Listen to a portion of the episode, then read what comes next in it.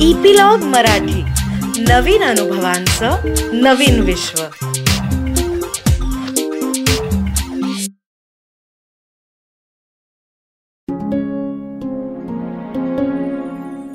नमस्कार. मी उमेश कामत. डॉक्टर आनंद नाडकर्णी यांनी लिहिलेल्या हेही दिवस जातील या पुस्तकाच्या ऑडिओ बुकमध्ये मोहन आणि त्याच्या मुलांच्या अनुभव विश्वात तुमचं सगळ्यांचं स्वागत.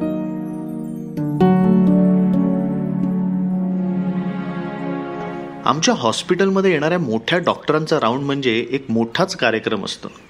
राऊंड घेणं म्हणजे गोलाकार फिरणं. आपण जिथे सुरुवात केली तिथे पुन्हा एकदा येणं. मोठ्या डॉक्टरांसाठी तळमजल्यावर एक खोली आहे.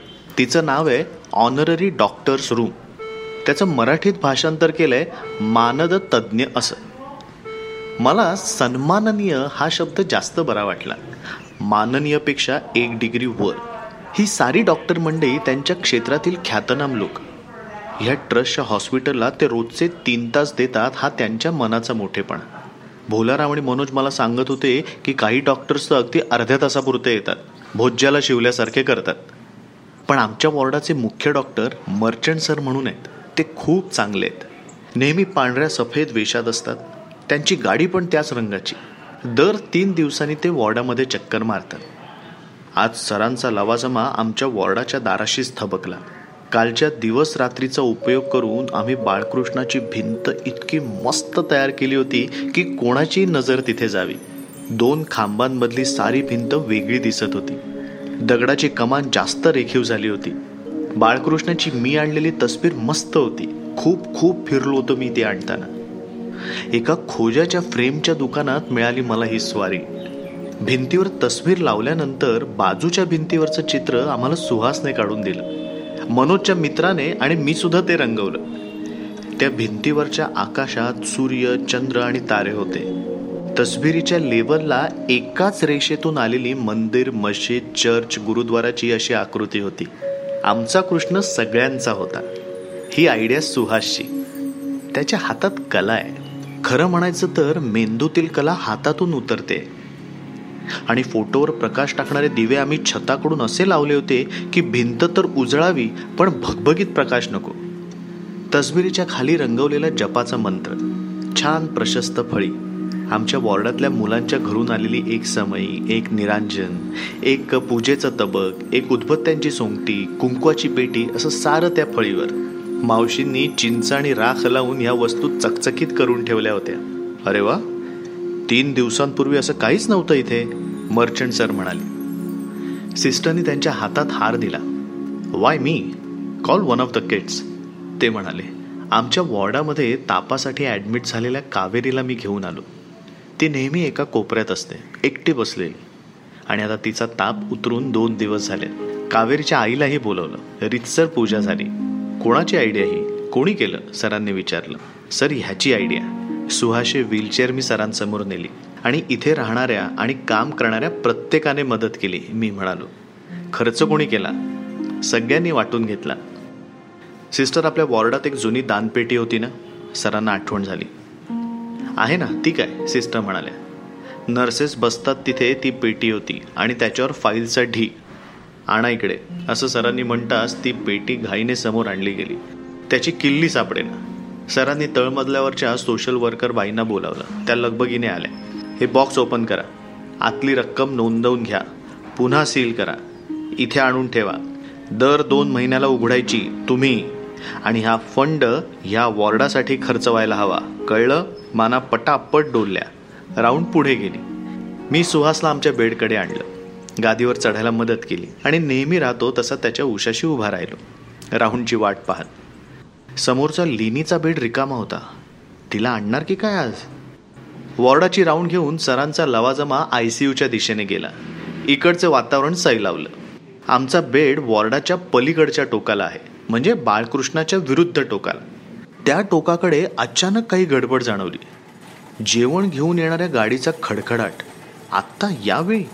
आम्ही सगळे पाहू लागलो. जेवणाचीच गाडी होती पण त्यावर रचले होते फुलांचे मोठ मोठे गुच्छ. छोट्याशा कुंड्यांमधले अनेक गुच्छ. आमच्या हॉस्पिटलच्या बाहेरच्या रस्त्यावर अशा फुलांचं एक दुकानसुद्धा आहे.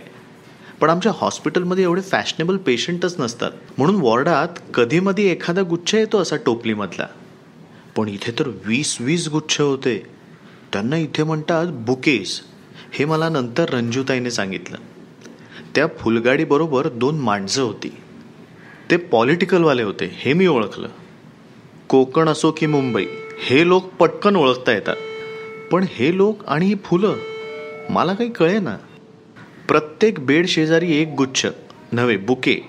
ठेवताना मावशी म्हणाल्या यांच्या साहेबांचा काल वाढदिवस होता तेव्हा आलेली फुलं आज आपल्या वॉर्डासाठी पाठवली आहेत.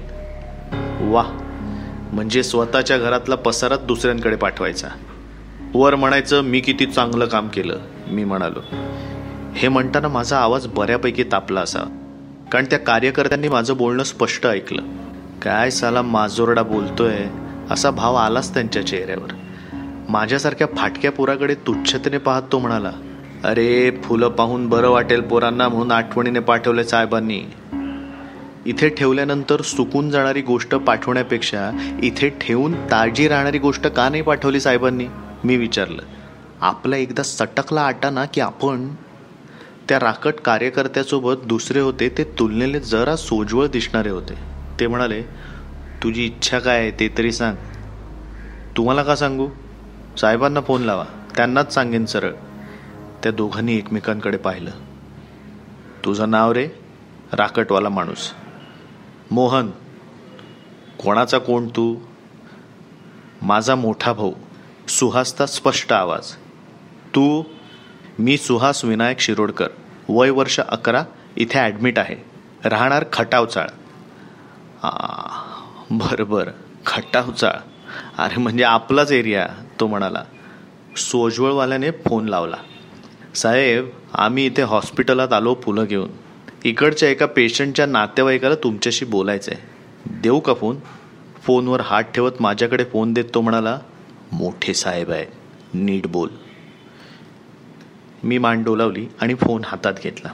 नमस्कार साहेब. मी मोहन विनायक शिरोडकर. मी सुहासला आणि सुहासने मला डोळा मारला.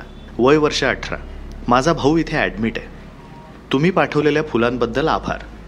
माझी एक विनंती आहे तुम्हाला. तुम्ही आमच्या मुलांसाठी काहीतरी अधिक टिकाऊ करावं.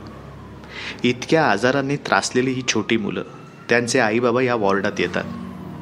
हो आमच्याशी बोलायला आलात तर आम्ही सगळं सांगू तुम्हाला. आम्ही पण आलो असतो तुम्हाला भेटायला पण त्यासाठी हा वॉर्ड डोक्यावर घेऊन यायला लागेल ना? साहेब स्पष्ट बोलतो. मी कोकणातला आहे. फोन संपल्यावर आम्हाला विसरून जाऊ नका. कामातून वेळ काढून इकडे वाकडी वाट केली तर कळेल की खरी सरळ वाट इथूनच सुरू होते. हो मोहन माझं नाव. नमस्कार. आणि हो जन्मदिवसाच्या शुभेच्छा. मी फोन परत केला. तू पण खटाव चाळीत राहतोस काय रे? राकटवाला म्हणाला. मी मान डोलावली. माट आहे पोरगा सोजवळवाला म्हणाला. साहेब नक्की येतील तुम्हाला भेटायला.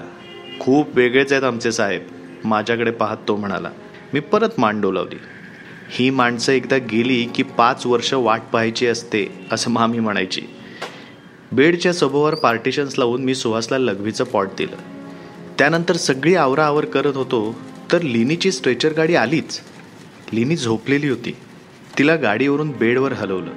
मी तिच्याजवळ गेलो तिचा हात हातात घेतला. तिने डोळे उघडून माझ्याकडे पाहिलं.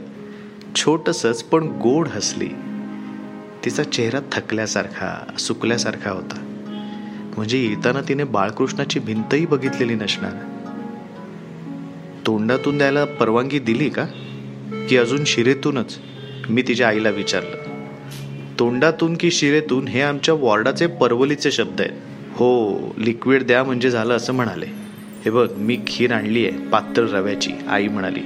भरू आपण आपल्या राणीला जेवणाच्या वेळी. आज संध्याकाळी आई आल्यावर आपण चिनूला फोन लावू समोरून सुहास म्हणाला. म्हणजे लिनीला पण तिच्याशी बोलता येईल. चिनू दीदी चिनू दीदी लिनी अस्पष्टपणे म्हणाली. हो हो. बोलायचंय आपण चिनू दिदी बरोबर. मी तिला थोपटत म्हणालो. एवढ्यात वॉर्डाच्या पलीकडच्या तीरावर नवी गडबड झाली. सुहासने मला डोळ्यानेच गो असा इशारा केला. आता आम्हाला दोघांना शब्दांमध्येच बोलावं लागतं असं नाही. चेहरे समजून घेतो आम्ही एकमेकांचे. नवीन ॲडमिशन आली की पेशंट आणि नातेवाईक सगळ्यात जास्त घाबरलेले आणि बेचैन असतात. एक तर आजाराचं टेन्शन त्यात हे नवं वातावरण. इकडचे वास बाहेरच्या तुलनेने काहीसं कोंदट आणि अंधारं वातावरण. त्यामुळे आता हे ठरूनच गेलंय की नवीन ॲडमिशन आली की त्यांना रुळायला मदत करायची जबाबदारी मी घ्यायची. पेहरावावरून ही सगळी मामू कंपनी दिसत होती. आमच्याकडे मुसलमान लोकांसाठी हा खास शब्द वापरला जातो. बेडवरची पेशंट मुलगी बेहोश होती. तिला सलाईन लावलं होतं. रंजूताई पटापट ऑर्डर देत होती. ट्वेंटी फाय पर्सेंट डेक्स्ट्रोज ती म्हणाली. त्या पदार्थाने भरलेलं इंजेक्शन जसं त्या मुलीच्या शिरेमध्ये रिकामं होत गेलं तशी तिची हालचाल सुरू झाली. आणि इंजेक्शन संपलं तेव्हा तर ती झारीभर पाणी घातलेल्या झाडासारखी टवटवीत मस्त हसायला लागली.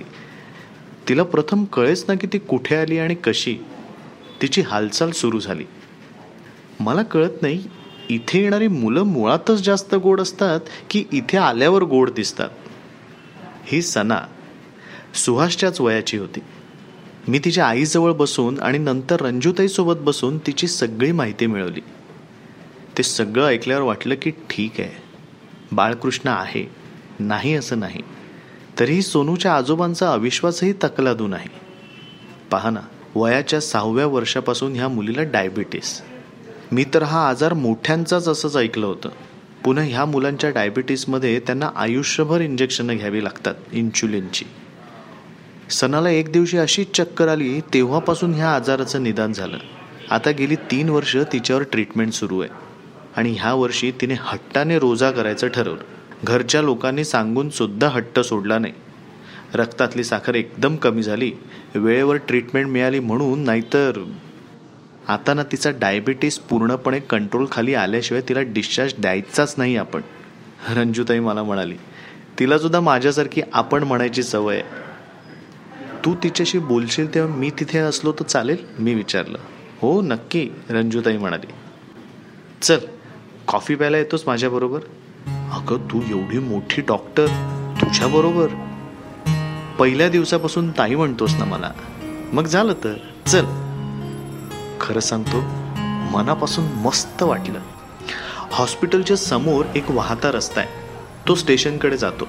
ह्या रस्त्याच्या दोन्ही बाजूंना सर्व तऱ्हेच्या लोकांना परवडतील अशी खाण्यापिण्याची दुकान आहे. ए सी हॉटेलपासून ते वडापावच्या गाडीपर्यंत.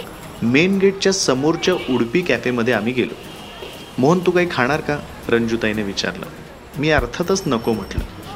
मग काय घेणार? चहा कॉफी? मी ते बा- आंबावालं सरबत घेऊ? मी चाचरत विचारलं. हो हो घे की. बाटलीतलं थंड आंबावालं सरबत प्यायची इच्छा कोकणात कधी पूर्ण झाली नव्हती ती इथे पूर्ण झाली. रंजूताई मला माझी सगळी माहिती विचारत होती. ती थोडकीच असल्याने थोडक्यात सांगून झाली. सुहासबद्दल चिनू लिनी सोनू या सगळ्यांबद्दल मात्र मी भरपूर बोललो. मग मी रंजूताईला प्रश्न विचारले. मोठ्या डिग्रीची तिची परीक्षा गेल्या वर्षीच झाली होती. इथे ती अनुभवासाठी काम करत होती. तिचे बाबा राहत होते जळगाव जिल्ह्यामध्ये. तिच्या बाबांचं तिथे हॉस्पिटल होतं. मग मजाच की तू तिथे जायचंस आणि राऊंड सुरू करायचीस मी तिला म्हणालो. ती हसली. तुला भाऊ बहीण? ती नाही म्हणाली. आई पण डॉक्टर आहे मी विचारलं. होती. म्हणजे? मी दहावीला गेले त्या वर्षी ती अपघाताने गेली. अपघाताने? ती आणि तिच्या दोन मैत्रिणी सकाळी चालायला जायच्या. पहाटेचा अंधार होता. एक ट्रक मागून आला. त्या ट्रकवाल्याने यांना पाहिलंच नाही बहुतेक. काय झालं कोणास ठाऊ आई आणि तिची एक मैत्रीण जागच्या जागीच छे. कुणाकुणासाठी कुठे कुठे परीक्षा पेरून ठेवलेल्या असतात. पण म्हणूनच रंजूताई गोड दिसते. तू तर केवढी छोटी असणार त्यावेळी. कसं सोचलं असशील? मला तर काही आठवतच नाही आहे आईचं. पण तुला कितीतरी आठवणी आल्या असणार. येत असणार मी म्हणालो. ती डोळ्यांनी हो म्हणाली. तुझ्या आईला तू डॉक्टर व्हायला हवी होतीस का ग? तिची मान हल्ली. तुझी आई तुला काय म्हणायची लाडाने? ती चमकली. किंचित हसली आणि म्हणाली लाडू लाडोबा. मी सारखी तिच्या कुशीत घुसायची. चान्स मिळाला की.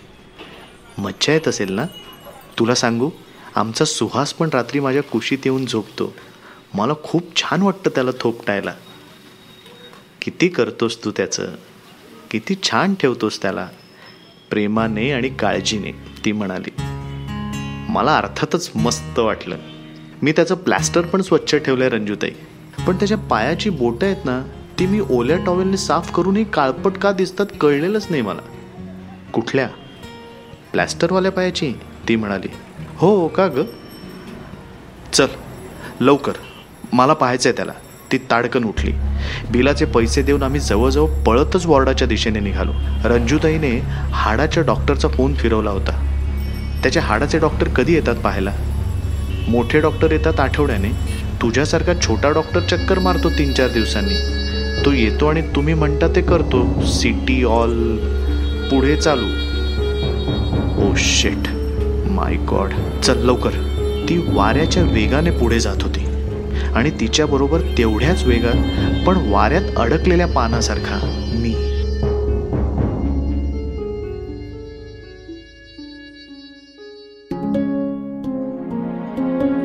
आजच्या या अनुभव प्रवासाचा थांबा इथेच. कसं वाटतंय कमेंट्समध्ये लिहून आम्हाला नक्की कळवा. लाईक आणि शेअर करून कसं वाटलं हे सगळ्यांना नक्की सांगा. हेही दिवस जातील. तुम्ही ऐकताय फक्त इपिलॉग मीडिया वेबसाईटवर.